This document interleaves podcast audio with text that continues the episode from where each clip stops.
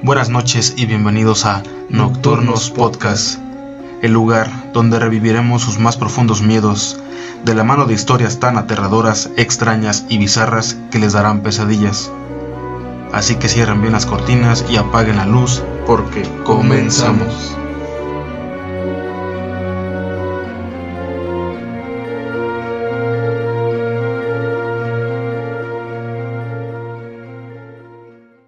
Bienvenidos a un nuevo capítulo de Nocturnos Podcast.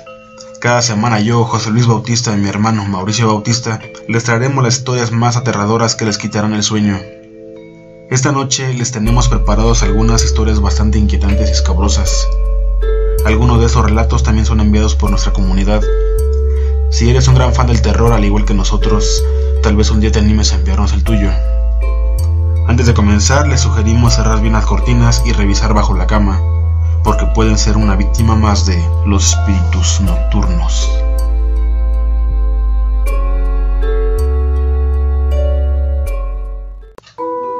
La mayoría de las personas han tenido encuentros con fenómenos paranormales, situaciones extrañas sin explicación lógica, el miedo a lo desconocido o sentir que alguien te observa desde la ventana, ver la oscuridad e imaginarse que alguien nos acecha. Nos deja un sentimiento de angustia y temor, el cual están a punto de sentir, así que acompáñenos.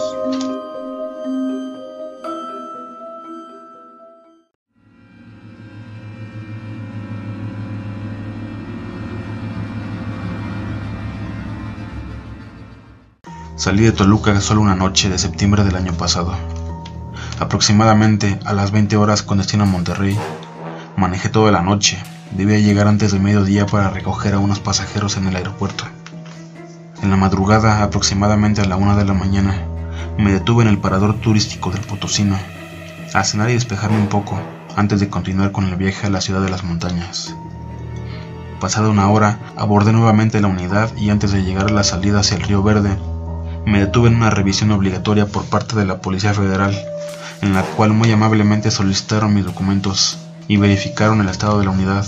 Finalizando esto, continué por la casi interminable carretera 57. Pasada las 4 de la mañana me encontraba ya en un tramo de la carretera conocido coloquialmente como la Dormilona.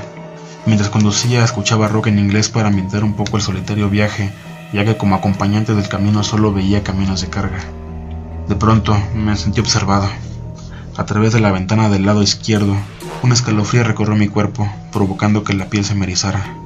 Con ese sentimiento de inquietud me negaba a voltear para confirmar o desmentir si algo realmente estaba ahí. Inevitablemente tuve que voltear hacia mi retrovisor, y fue entonces cuando me percaté que efectivamente algo estaba viéndome desde la parte de afuera de la camioneta.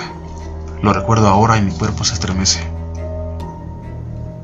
Me quedé completamente helado al mirar la figura de ese niño, que me observaba, era como si pudiera atravesarme con sus ojos.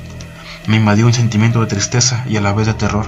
No sabía qué hacer o pensar en ese momento, pues el niño venía corriendo a la par de la velocidad de la camioneta.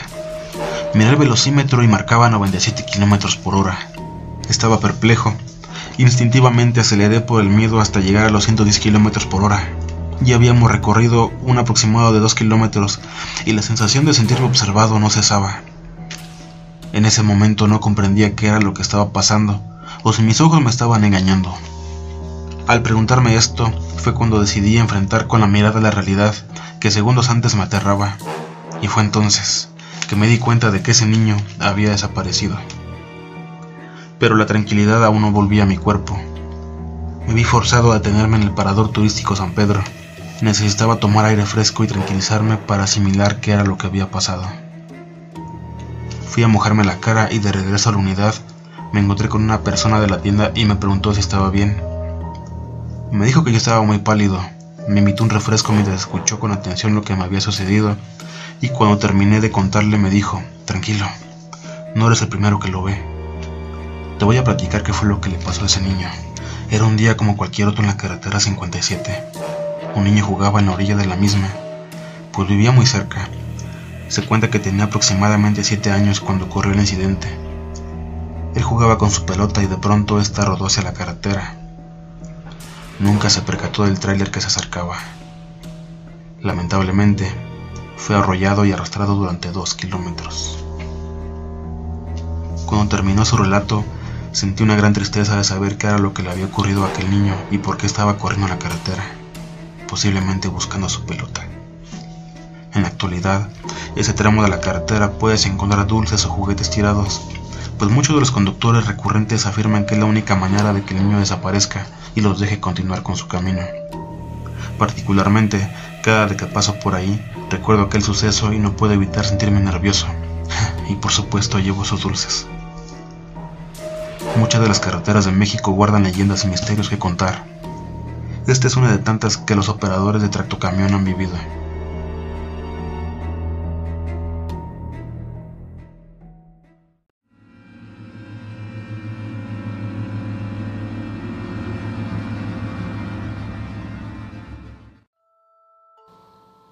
El fantasma de la carretera. Cuentan los transportistas de carga, choferes y traileros que en las diversas salidas de la Ciudad de México por la noche se aparece el fantasma de la carretera. Los testimonios de lo que lo han visto cuentan que no es un fantasma típico de apariencia pálida o espeluznante. Más bien, se trata de una anciana con vestimenta humilde, que lo único que quiere es poner a prueba la gentileza de aquel que se le encuentre. Lo que se sabe sobre este fantasma es que suele aparecerse con mayor frecuencia en la salida hacia Querétaro o Cuernavaca, pasadas las 11 de la noche. Este fantasma de la carretera, como antes dijimos, es una anciana, cuyo rostro no siempre se percibe ya que agacha la cabeza. Ella solicita específicamente a choferes de vehículos pesados que frenen y le den un aventón. Argumenta que tiene prisa, pues debe llegar al hospital más cercano a ver a sus familiares. Si acepta subirla, no hay de qué preocuparse. La mujer se baja unos cuantos kilómetros más adelante y agradecerá la cortesía. Sin embargo, al que decide ignorarla y seguir su camino, relatan que el fantasma aparece cinco kilómetros después junto a la ventanilla y mostrando su rostro. El impacto es tal que suele provocar que los conductores den un volantazo, provocando diversos accidentes, muchas veces mortales. En algunas ocasiones también se ha mencionado que los conductores llegan a tener paros cardíacos o infartos. Una vez que el fantasma ha provocado el accidente, considera su venganza realizada y desaparece. Según esta leyenda, algunos de los choferes que se toparon con el fantasma de la carretera y sobrevivieron han sufrido embolias o fuertes pesadillas que no les permiten tener una vida tranquila. Otros cuantos, debido a los accidentes, han quedado paralíticos o perdieron alguna extremidad. Han sido muchas las teorías sobre quién es o por qué lo hace. Sin embargo, la más repetida cuenta que se trata de una señora que no logró despedirse de su esposo e hijo los cuales fueron atropellados por un tráiler en la década de los 60. Tardó en llegar a la clínica donde los internaron, porque nadie quiso darle un aventón. Al enterarse de la muerte de sus familiares y deprimida por el evento, decidió morir de la misma forma, y una noche, en la carretera, esperó a que un tráiler le pasara por encima. Es desde ese entonces que su alma no descansa y toma venganza de aquellos que no lo ayudan.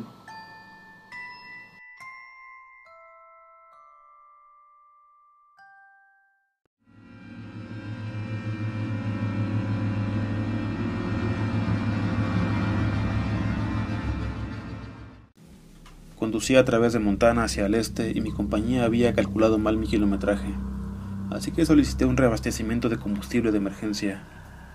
Recibí una respuesta con la estación de servicio más cercana en la que pude obtener la aprobación. No estuvo exactamente cerca, así que salí de la carretera principal y me dirigí a mi parada. Estaba completamente oscuro. No hay luna, no hay luz de la ciudad y no he visto ningún faro durante aproximadamente una hora. Conduzco por la autopista y veo algo en medio de la carretera, en la medida más lejana de mis faros, así que reduzco la velocidad a medida que me acerco. Cuando llego a pasarlo, lo miro bien y freno de golpe. Cuando paso justo en medio de la carretera, todo lo que podía pensar era que acabo de ver. Así que retrocedo mirando en mi espejo hasta que veo su silueta roja en mis luces de freno. Me pongo mi chaqueta y agarro mi linterna y salto. Caminé hacia la parte trasera de mi remolque y encendí mi luz. Y allí, allí estaba. Un cadáver sin cabeza, sin piel y destrozado. Me congelé y me quedé boquiabierto. No sabía qué estaba mirando. Me quedé allí, en medio de la carretera, en el aire frío y estancado. El único sonido era el zumbido de mi camión 15 metros atrás, mirando el vapor que salía de esta pila de carne. No había pieles, no había ropa, solo una caja torácica completamente intacta y con un montón de huesos unidos por ligamentos. Pensé en llamar a la policía ya que la caja torácica parecía lo suficientemente grande para alguien de mi tamaño. Pero miré mi teléfono y no tenía servicio celular. La ciudad más cercana estaba a unos 20 kilómetros. Cuando guardé mi teléfono, encendí mi luz y parado al final del camino, había un puñado de coyotes mirándome. Entonces, empezaron a trotar en mi dirección. Subí rápidamente al camión antes de meterme en un problema mayor y continué mi camino. Todavía hasta el día de hoy no sé si era un humano o no. Lo que sé que haya sido o lo que sea que haya sucedido, de lo que casi fui testigo. Me convencí a mí mismo de que lo más probable era que fuera un ciervo y que otro camión como el mío lo atropellara a velocidades de autopista. Lo que definitivamente causaría un daño significativo, pero en retrospectiva Nunca antes había visto un animal atropellado perdiendo su carne.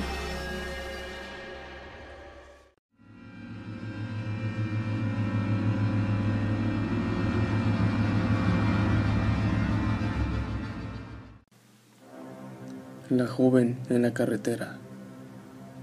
Se cuentan muchas historias terroríficas sobre viajeros fantasma, pero sin duda este es bastante peculiar y posiblemente una de las menos escuchadas o difundidas.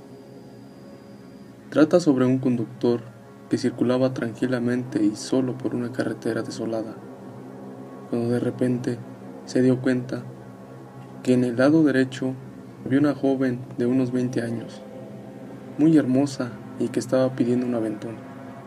El conductor se decidió a parar para ayudar a la joven a llegar a su destino, aunque como llevaba en el asiento del copiloto lleno de trastos y cosas, la invitó a sentarse en el asiento trasero.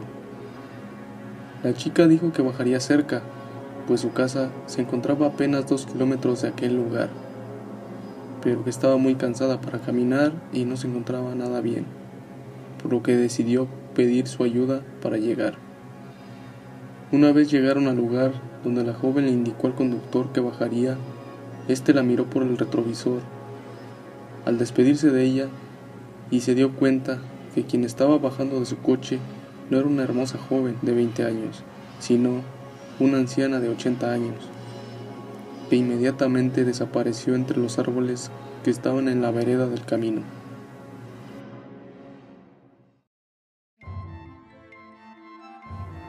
No olvides darle like y suscribirte, además de activar la campanita y si quieres que tu historia salga en un próximo video, déjalo en los comentarios o escríbenos en nuestras redes sociales. Para más contenido síguenos en Facebook e Instagram como Nocturnos Podcast y recuerda que las criaturas nocturnas siempre te observan. Adiós.